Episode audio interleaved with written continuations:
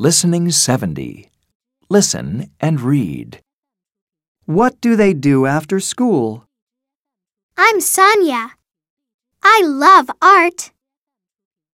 After school, I draw and paint pictures. Then I write stories. I put the stories and pictures on my bedroom wall. I'm Lucas. After school, I help my mom and dad. Then I listen to my music. I sing the songs. I really like music. My name's Julia. I like sports. I go swimming every Monday.